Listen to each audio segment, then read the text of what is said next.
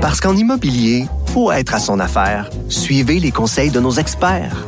Via Capital, les courtiers immobiliers qu'on aime référer. Bonne écoute. Les effrontés.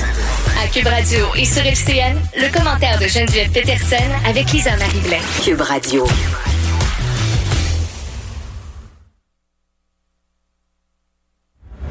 Bonjour Geneviève Peterson sur Cube Radio. Bonjour Geneviève. Bonjour Lisa Marie. On va parler du coronavirus. On voit, il y a une certaine panique qui s'installe, les écoles qui ferment carrément, euh, en Italie notamment, des mm. attraits touristiques qui sont carrément délaissés. Est-ce qu'on est en train de, de trop paniquer?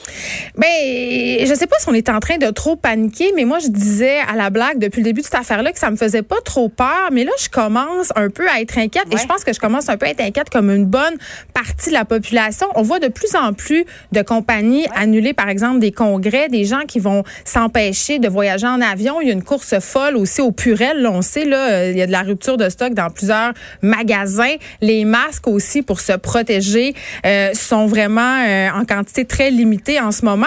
Et, euh, tu sais, à chaque fois que je pense à ça, je me dis, non, Geneviève, rassure-toi, il y a plus de gens qui meurent de la grippe que du coronavirus par année. Mm-hmm. Mais mettons, juste pour faire une petite histoire personnelle, moi, cet été, j'étais supposée aller en Italie. C'était vraiment ça, ma destination de vacances. J'ai changé complètement mes plans pour me retourner vers un autre pays d'Europe. Mais là, je suis un peu quand même inquiète. Je me dis, un, ça va être quoi la situation du coronavirus cette année, cet été, pardon, en Europe? Est-ce que ça va avoir touché ce pays-là?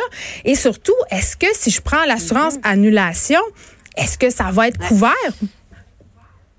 Vaut, mieux prévenir. Hein. On l'a vu aussi, les jeunes qui sont partis en Italie, qui euh, finalement sont ramenés au pays. Donc, euh, je te comprends de changer tes plans, mais je lisais un sociologue européen qui, lui, disait, là, c'est rendu, il faut pas développer un virus contre le COVID-19, il faut développer un virus contre la peur du COVID-19. On est rendu un petit peu là. là. Ben là, on se demande, est-ce que la peur est plus dangereuse que le virus? Et est-ce que le virus? Oui, puis est-ce qu'on fait aussi une certaine forme d'anxiété collective par rapport à mhm. ce, à ce virus-là, COVID-19? Parce que l'anxiété, c'est quoi? L'anxiété, c'est une peur par rapport à quelque chose de réel, mais une peur qui euh, va être vraiment exagérée. On va exagérer ses conséquences, on va exagérer ses répercussions aussi dans notre vie. Et là, ça nous amène à faire toutes sortes de choses un peu imprudentes. Par exemple, ne pas se présenter à l'hôpital si on est malade parce qu'on a peur de se faire contaminer.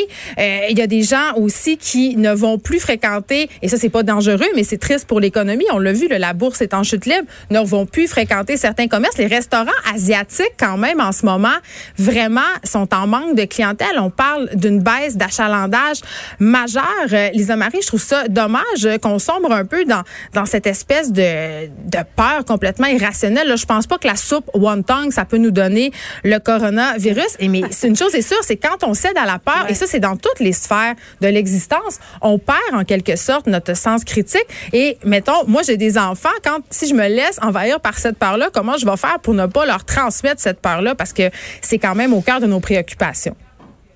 Et moi, j'aime bien la phrase qui dit se préparer au pire en espérant le mieux. Je pense que là, c'est ce qu'on doit faire peut-être en ce moment-ci. Merci beaucoup, Geneviève. Merci, Lisa Marie. De 13 à 15, les effrontés. Cube